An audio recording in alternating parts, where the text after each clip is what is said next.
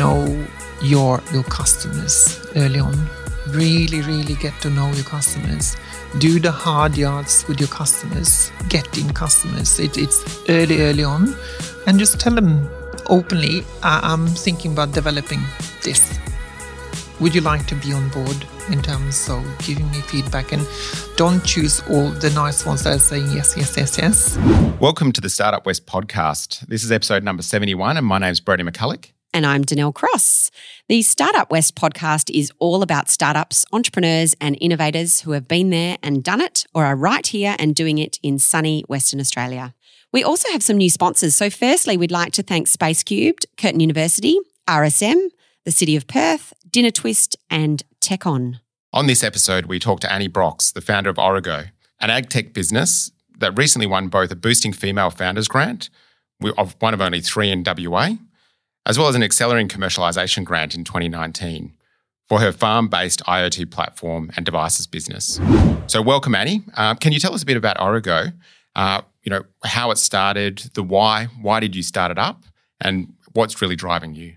Yeah, thanks for having me. It's um, really good to be here. Um, it's a bit of a story. Um, I started, my family started in farming many, many generations ago in, in Germany and in Norway. Qu- quite, quite um, marginal uh, agriculture in a different way mm. than we got in Australia.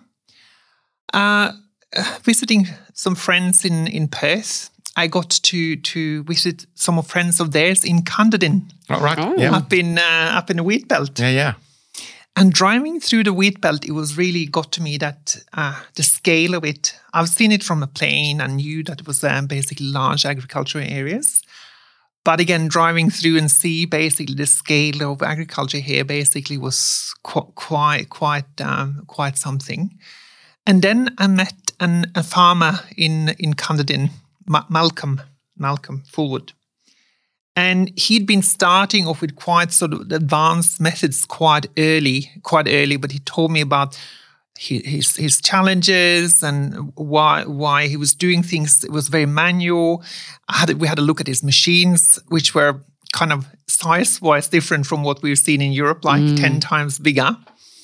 And um, it it got to me that um, data to to to understand information, to understand what's going on, and being able to do make decision based on firm data is really an, an issue. Mm. And it was very manual for him to basically get the information and also process information and get it into the farm machines.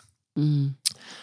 So um, that was simmering in back of my mind for a, a couple of years, and we did some projects for uh, DFES, Fire Emergency Services. And through that project, we met some farmers in Geraldton and around uh, in the Midwest area.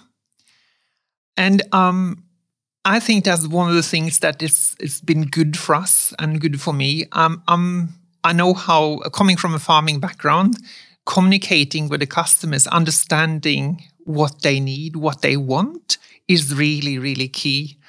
And um, uh, I remember meeting Don Heitman in, in Mingenew. Uh, he's been farming for 42 seasons or something mm. at a time. And I suddenly realized that uh, technology in farming is not something that's bound to, to generations, but bound to if you want to be in agriculture in the future. Mm. Because uh, it's going to be more scale, it needs to be more sustainable, mm. it needs to be uh, coming to grips with with carbon. Uh, but again, then you need to be able to make decisions in your farming system at scale. Yeah, and I mean scale. Uh, this is where basically when you're sitting in a city and looking at like different podcasts or or different YouTube videos and oh what what is is is, is farming right and and and you're seeing gardeners and that sort of stuff and we in, in Western Australia, we're exporting and feeding many billions of people. Mm. We have to remember that this is the scale we're talking about. Without WA, it would have been famines in parts of the world, right? Mm. And we need to, to farm to scale And then we need data driven decisions to make sure that we can get better soils, that we can make use of the, the rainfall we're getting, and also being able to manage um, a climate that's going to change and a climate that's been varying a lot. Mm. And as Don Heitman was saying, through my time, I've seen it changing from the, the winter rains coming from the north northwest to to being very variable and getting into grips with this is going to be so important. Mm. So you had these early conversations and you obviously identified, you know, problems. How did you go about setting up Origo? And that, that's a good one too. And you're smiling right now. You're, you're smiling. it's, it's quite funny. Um, I got to meet these these farmers through um, the work that we did with DFES. And um, I've, I started a business in, in Norway in, in 1998. And with some eight very talented um, engineers. And I was so lucky that I could sell my business uh, in 2002, 2003 Mhm. to a fa- big international. So when I went around, I basically were able to do what be my own angel investor, and also work with uh, six farms across WA from Esperance in the south to at the time to Mingenew in the north. Mhm. Uh, I got some very good farmers on board through friends and contacts. Uh, Brad Jones in Tammin, which is quite a known character in WA and, and also Australian agriculture. Uh, um, Rob Sewell from Wongan Hills, which is also quite a character in, in, in, in WA agriculture. And, and through these six farms, I would call them what I call a reference farms. They were part of developing the products, developing the concept, developing the products, how it should look like. Mhm. And and and that's how it really started from a little spark We're talking Mhm. from to, Conversations. to, with, with Yeah. David Full, uh, with Fullwood. But now I got a bigger group of, of farmers on board. And now they're also investors. Mm. So I've got quite a few, like around 10 farmer investors from W Agriculture. Mm. And that's shaping what we're doing. Mhm. So they're on my board. We, we got the governance. I've got very experienced people around me. that are basically rooted, well rooted, uh, sitting. It's Mm. a foundation in agriculture Mm. in Australia. Terrific. Yeah, great. Mm. And I think so. Origo, the you know you've got your platform, you've got hardware, Mm. um, then services as well. It'd be great to find out more about yeah the business itself and Yes. how the progress has um, been. Because yeah, I think great having customers as investors as well. That's Mm. always really handy. Mhm. But you can tell us more about Origo. So when we started off, we we did like everybody else. We imported some stuff from from Europe, some technology from Europe, and testing on these six farms, right? And it was um, we come to basically conclusion quite quickly that it was not fit for purpose. It was really not fit for purpose. So um, we we suddenly realized that we we have to develop a platform that's fit for purpose that can really be used in agriculture. And and that was a big big leap. But now we we own our technology.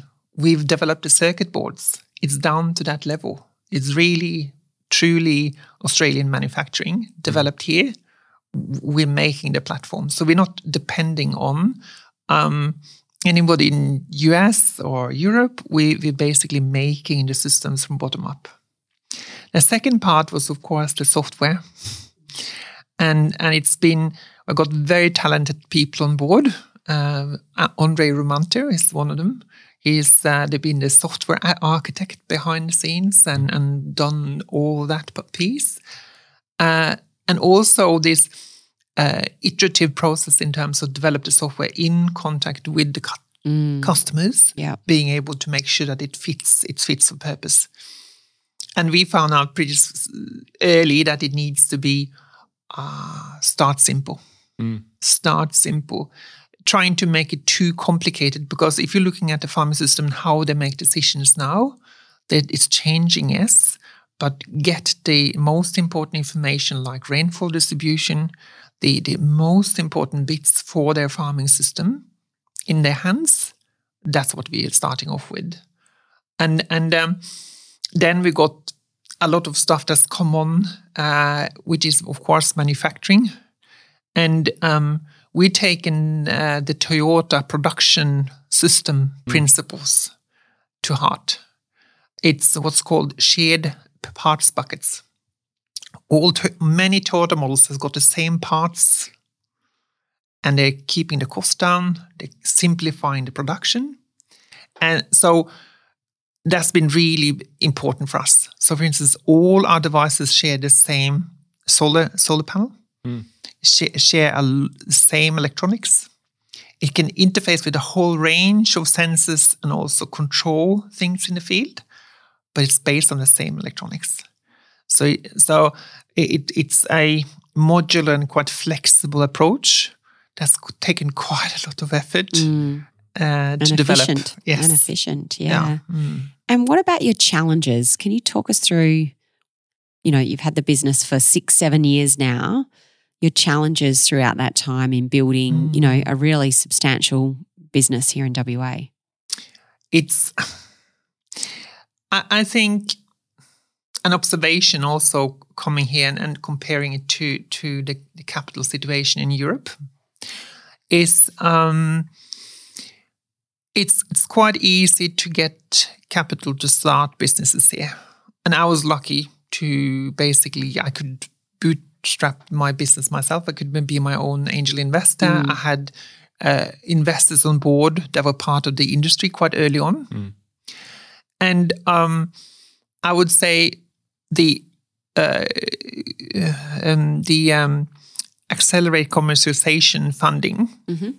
has been really really good for us because it means meant that we could focus on the technology and do the technology development for the next stage. Right. Because the, the, the challenge here with technology development is that it's you can't just develop something and stop it's impossible. Then, then, then you're dead in the water within a few years, and you have to look ahead. And and we we could do focus on develop really key develop, development while the um, first period of the COVID was basically in mm. full force, and that was really good for us. Um, now with the the next level funding, we can go full tilt across Australia. So it's for, for right. going across Australia. The challenge is this is basically the next step. Mm. And I think it's it's harder to get the the B round type funding mm-hmm. uh, in in Australia than I saw overseas. Right. Because the investors here they're used to investing in resources, in in property, in in those kind of things. You don't have the uh, environment here where you've got technology investors that are taking B round, which is ten mm. million dollars yep. plus, to go full tilt to take basically get a big market share in like a domestic market or go international. Then you need cornerstone investors, and I think that's that's that's an observation and, and basically getting those cornerstone investors. And I think that's something. If we're going to build manufacturing capabilities in Australia, we need investors that are doing investments beyond property and, and resources sector. Mm. Uh, and that's that's a, a, a, big challenge. Can you tell us a bit about how the business has gone over the last few years? Uh, so your team, how it's grown. Yes. Um, the the um, as I said, eh, the COVID has been an interesting challenge mm. because uh, in agriculture they've had logistics issues and getting tractor tires, right? Simple stuff. So uh, we, have been focusing on development, making sure that we can basically get to the next level. And in in that one, the, the accelerate commercialization has been really, really good, as I said. The the uh, now we've seen with the last sort of half year since we came out of the sort of the, the lockdown, um, it's been growing quite a bit.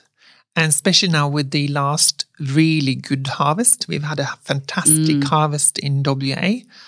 Um, we got um, a lot of customers coming in. So we're cranking up production quite substantially. And also we're getting interest from from over east. I think word of mouth is really, really important for us. And getting the word out through our customers has been really, really good. Mm. So for us now, it, it's about scale. Mm. It's about scaling up production to make sure we can cover from several hundred units per month to around thousand and more units per month. That's going to be a big step up. Mm. We've been having really good people on board, but we also we are using this sort of modern type. Uh, we we are using different kind of websites where you can get freelancers, and that's been really good. So been using competencies from across uh, Australia, uh, overseas when we really can't get anybody uh, locally. So we got a guy in Canada doing some candy cam for us. We got people on the East Coast doing um, crop modeling and that sort of stuff. It is it is um, truly a team both Australia wide and also here. We got around 10, 10 to twelve people here.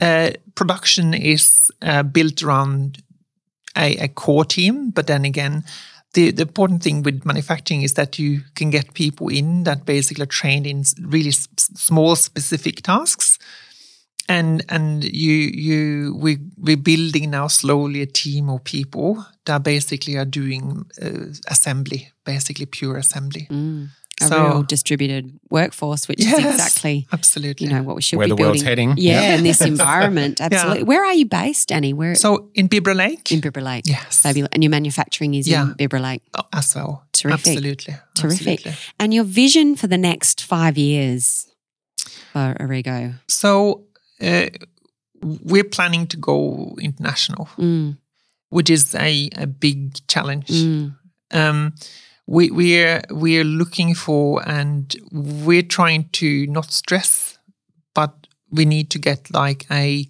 um, a B a cornerstone investor on board mhm. that basically got our vision. Um, it, it's um, we're hoping to get some Australian investors on board, but we're still now in discussions with a Canadian investor, potential investor, with a, um, a Malaysian slash UK investor, with a, a an American investment group. Um, so it is about having the the foundation for the next step, which is going to be a lot of work, but my philosophy is a bit old school. You have to do your home market first, focus on a, a key number of market verticals. For us, it's been broadacre and livestock, and mixed livestock and broadacre. And that's been really good. And I think taking these market steps, uh, taking the market step by step, has been really important. So going across Australia is now what we're going to do this year. Yeah. And then the next step is is going international, which is a, a big one because then you can't do all the manufacturing here. You have Sure. to have the key functions here, and then you have to distribute the some of the, the assembly functions across where the markets you're going into, Mm. which is um, The next challenge. That's a big challenge. Yeah. yes. All right.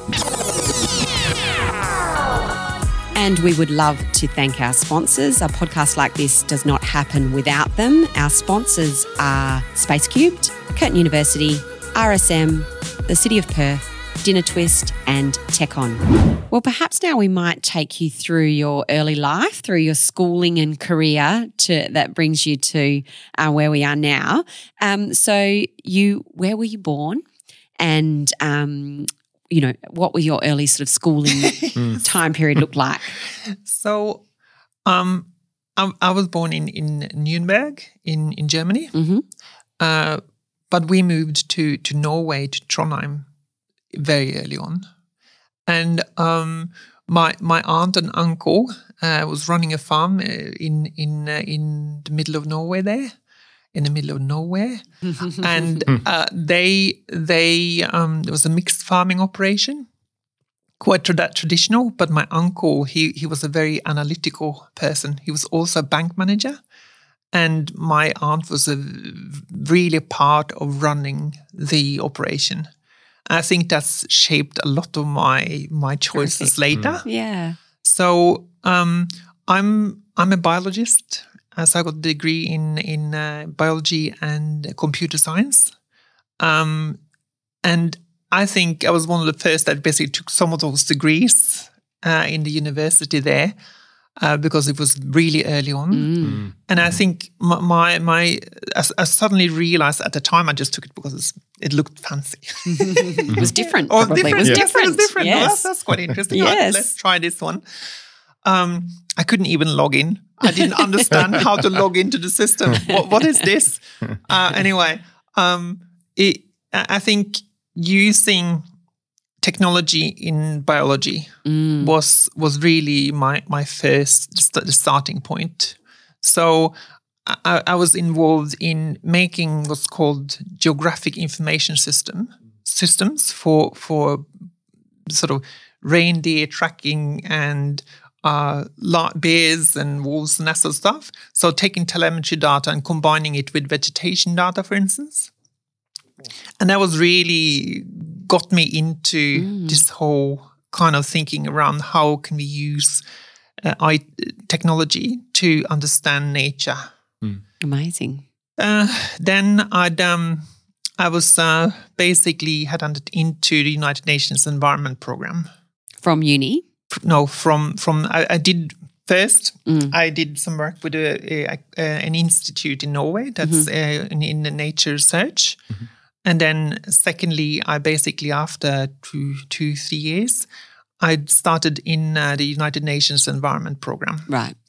and it was all about uh, looking at data for um, climate change, land, land use change, deforestation. I've been working with some of these IPCC cl- climate models. Um, and I, I can say that I've been in depth working with NASA and ESA, uh, European Space Agency, uh, scientists around these topics, which is really, really complicated and complex issues. fascinating. Yeah. The one thing I could say is that climate change has been something that's been there forever, with and without humans. Mm. I think what we have to realize is that nature will always change with or without us. And humans just have to learn to adapt and understand how environments change. And I think that's the one of the big, yes, we're doing something wrong, I think, in terms of pumping out a lot of carbon. But at the same time, there will be other things that will be happening, and we have to be much more adaptable. Adaptable. Mm. And that means that our agriculture need to understand changes much better and change the farming systems before it's too late. Mm. Before we're just like get, getting season after season where we can't do anything Mm. because that will be just a catastrophe, right? So yeah, that, that's sort of my story. And then I went into technology for a while.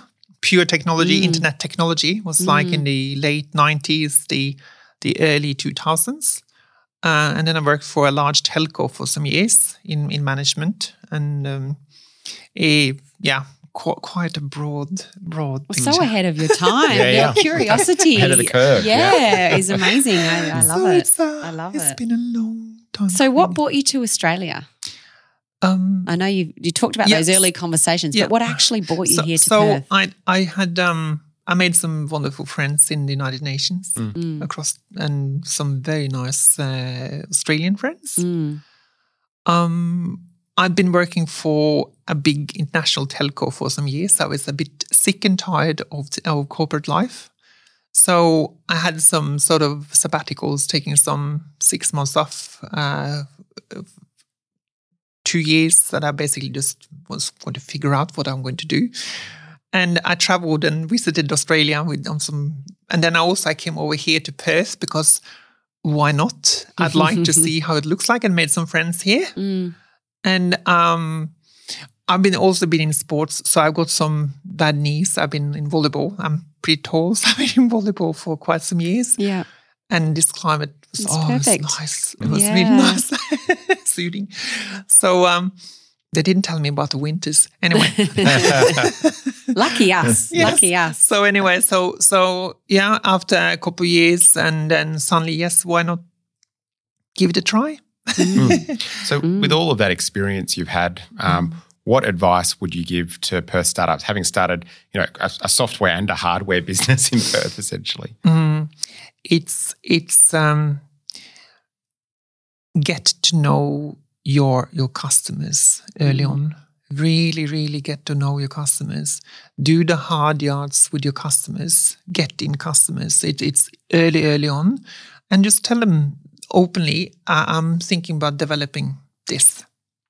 Would you like to be on board in terms of giving me feedback? And don't choose all the nice ones that are saying yes, yes, yes, yes Mhm. get some so that's been important for me as well is to get some some conservative old style farmers and some cutting edge farmers so get a broad customer base to help you understand and that'll take some time to to get in with them and get to understand what and how it could fit and and I think that, that, that that's really an important part of this this, this how how you're starting a business. Uh, and do not believe uh, or I'm, I'm getting every week like two to three emails and contacts from linkedin etc etc we can help you with marketing and sales and understanding your, your businesses. You can get you hundreds of customers. You do not understand your customers if you get somebody and you pay somebody else to interact with your customers it, it, it's it's going there is really really important Mm, that's critical. Mm. Really great advice for all startups. Mm. So thank you, Annie. Should we move into our quick fire round? Are Yes. you ready? Absolutely. Are you ready? All right, I'll kick it off for you. What's the single most important factor that makes a successful startup? Realizing that it's a marathon, it's not a sprint. Yeah. No, definitely. Yeah. And yeah, if, if you were to wave a magic wand over the over the local startup scene, uh, what would you wish into being? What would you like to see happen? I, I think I think it's important to to get some some um, some more in depth uh, kind of uh, cooperation between the science part of it, like the universities, and and the startup scene, um, and get because it's for for science it's about papers writing papers and getting good scientific papers. But um, if you're going to get it into startups you really have to be able to play between them so if there could be some more funding in that sense it would be really really good Mm. uh, they're tied up in, in some governmental programs and GRDC, and from from my point of view. And if there's, then then it's really hard to go from science to development here. It is. Yeah. And lots of conversations happening Mm. at the moment in exactly Yes. that. Mm. Who do you admire the most in the local tech scene, a company or a person? Um, I think AgWorld with Dogfish Mm. is is quite Yeah. quite. Uh, he's done something that's really impressive. I think. Yeah, agreed. And how can anyone who's listening help you with where you're heading next? Um, I think it's imp- we we would like to go. We need cornerstone investors, Mm. and anybody that knows somebody that could be in that kind of uh, being interest, just just pure interest, or have some contacts. Because, as I said, it's really hard to find. There's no and, nobody that's basically got that focus, right? And I'm talking across Australia. It's very, Mm. very few Mm. and um, it, it would be good to to get to know or or mm, yeah some someone that need know someone connection or, to. or yeah Mm. connection to or, Or an or- introduction, even better. yeah absolutely Mm. um because that, that's that's the challenge for us Yeah. Mm. And the last one, which is really important for a you know a rapidly growing startup, what do you do to get away from it all? What do you do to relax and refresh? yes. Um, um, I'm. I've always been doing photography. My my um my father taught me to do manual old style photography, Mm. right? And and sort of freezing the moment in terms of landscapes and nature and people Mhm. is really something that I find really calming. Um, so that's that's been something that's really been I'm always been coming back to. Wonderful. Yeah. So um, Oh, that's uh, fabulous. really nice. thank you so Great. much, yeah, Annie. Thank you, Annie. Yeah, it's really been great. fabulous to hear your stories and find out more about you know you and and your rapidly growing business and we wish you all the very best we're super excited that you're building and, and scaling right here um, from perth Thank you. Thank you for having me. and also thanks to our sponsors the startup west podcast is produced by startup news and is made possible by the support from Spacecubed curtin university rsm the city of perth DinnerTwist and Tech On. and we recorded this podcast at Riff Podcast Studios in beautiful downtown Perth in Western Australia. Don't forget to subscribe to Startup West on your favourite podcast platform. Um, when then you'll be able to get the latest great episodes as they come out. And we'd love to hear from you, so please leave a review. Thank you.